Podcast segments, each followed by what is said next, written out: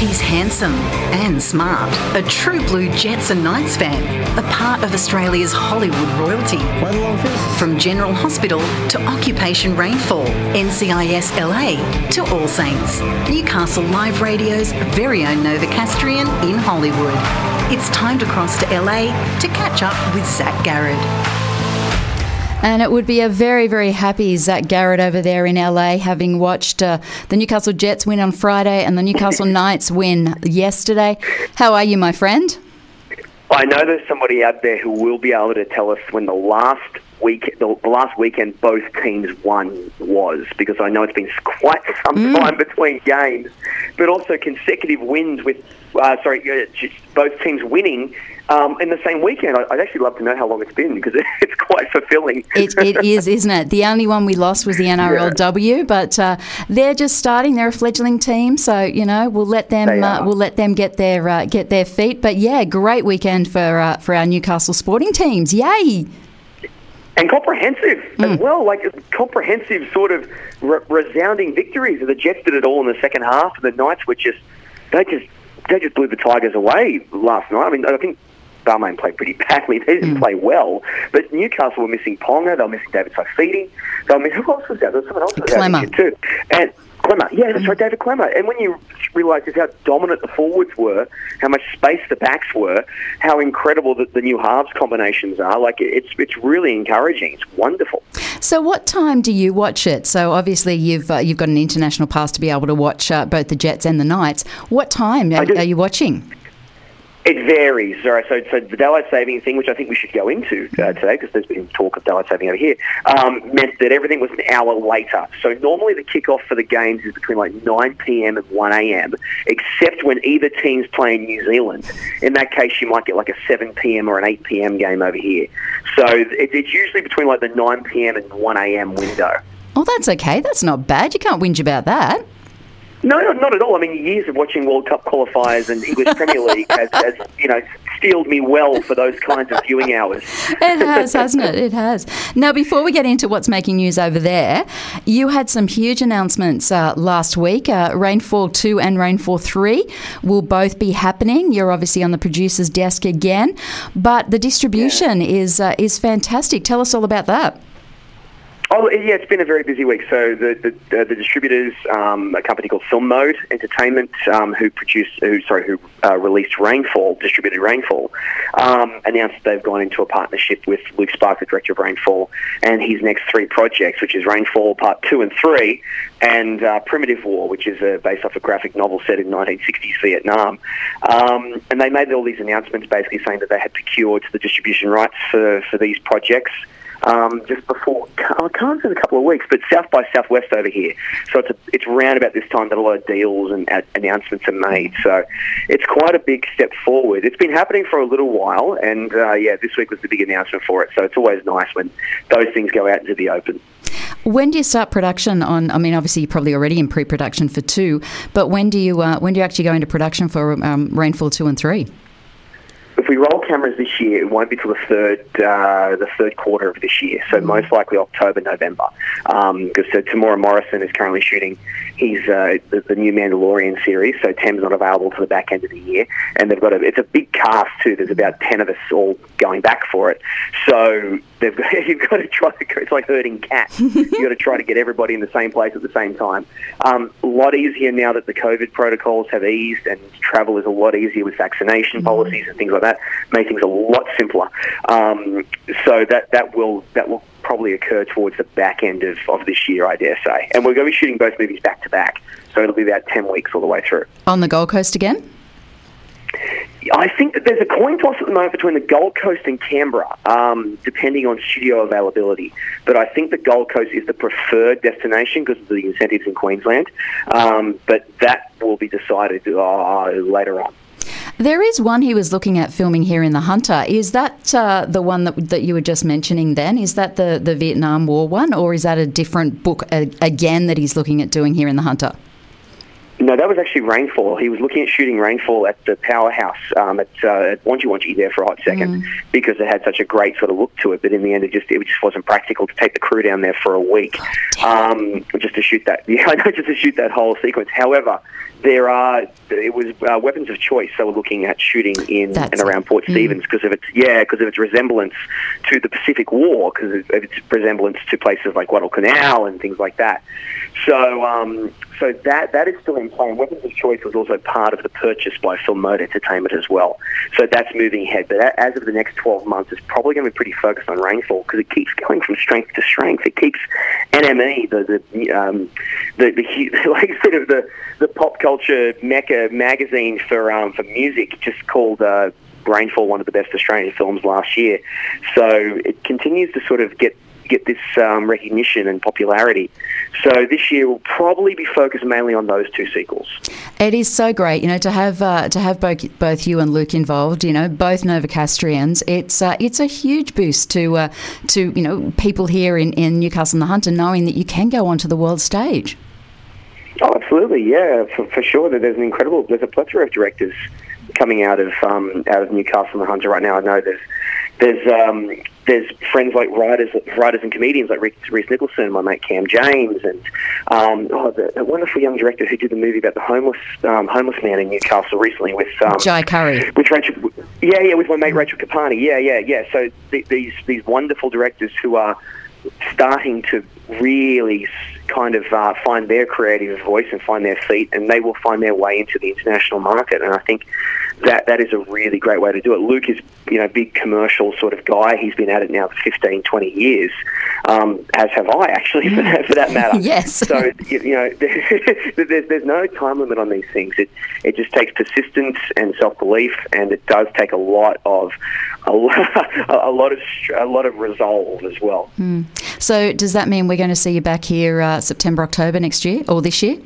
I'm, well, I'm desperate to get back to see my Yeah. nephew. Anyway, I have to get back to see to see, to see my, my brother's little boy. Eddie. He'll be one before you get back here.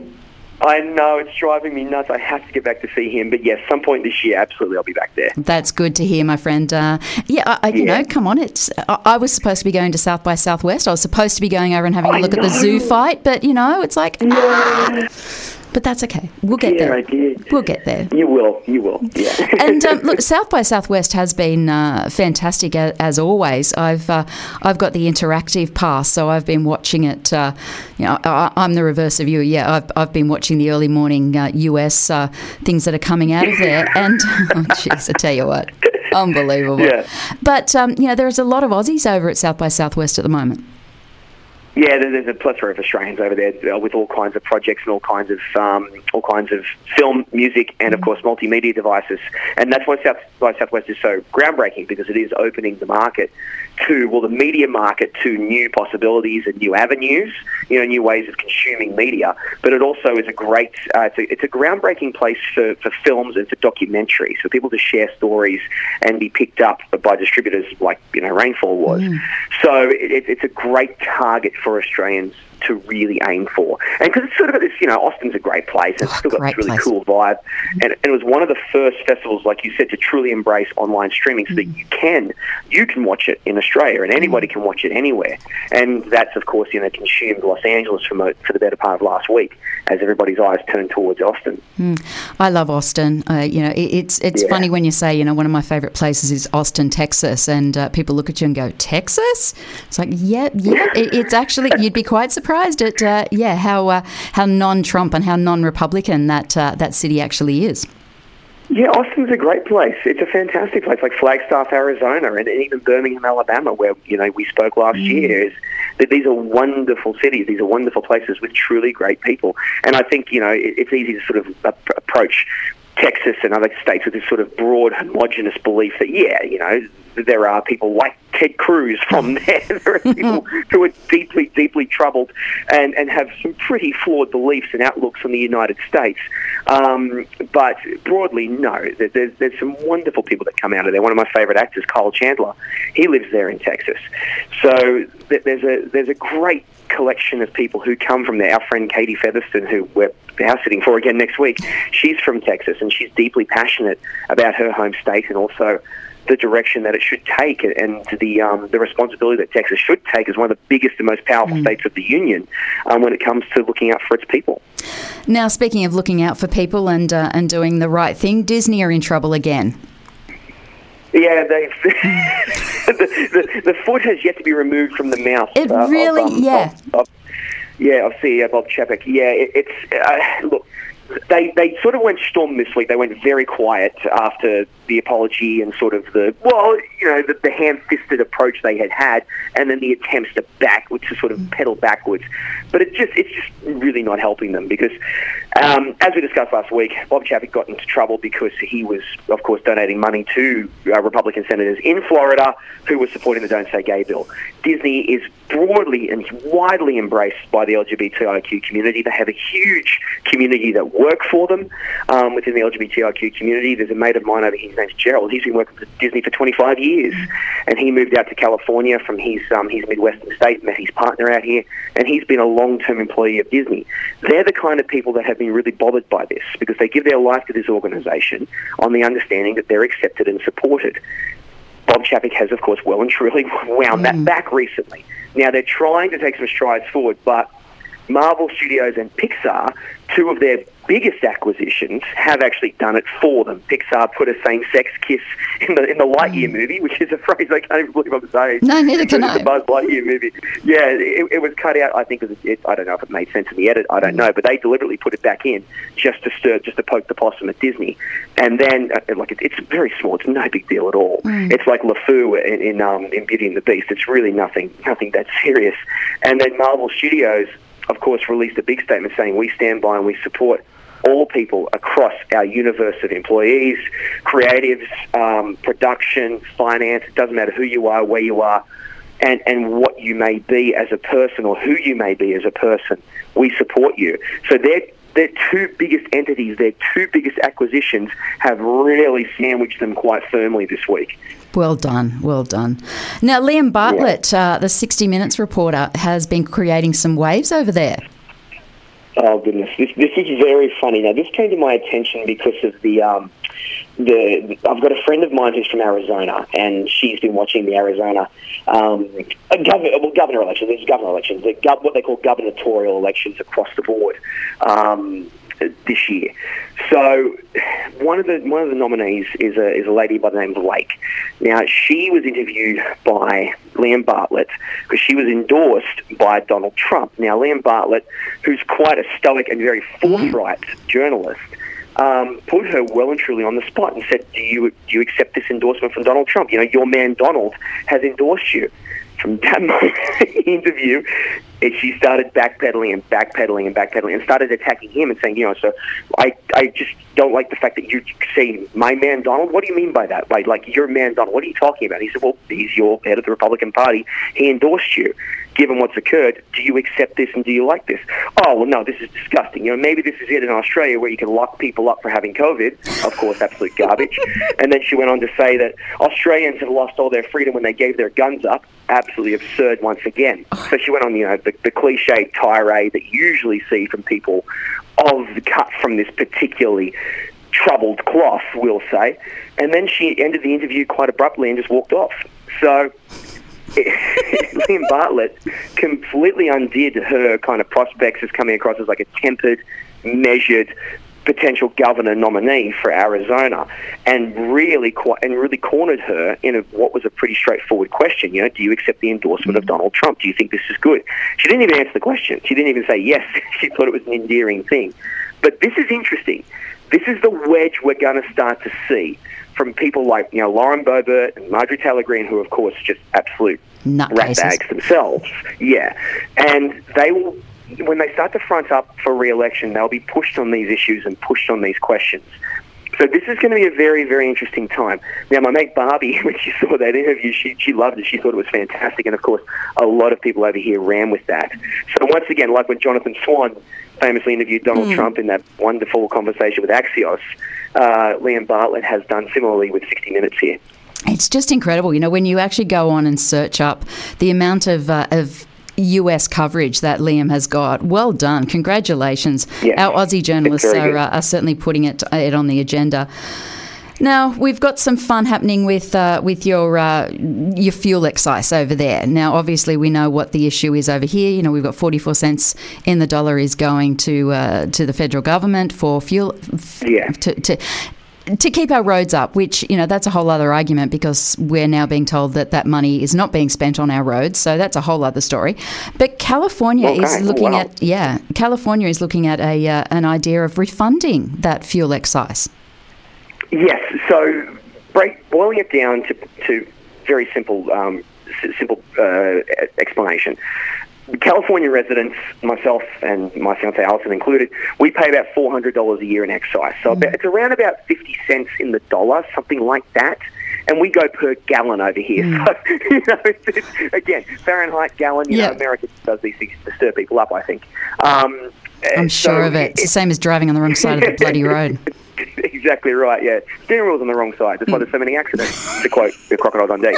Um, yeah, so it, it's they're, they're looking at just refunding that money to Californian residents this year. So Gavin Newsom in Sacramento this week and his Democratic colleagues, I think bipartisan with the Republicans, come to think of it, um, tabled this motion of refunding the, the fuel excise to everybody across California, given how high the fuel prices are.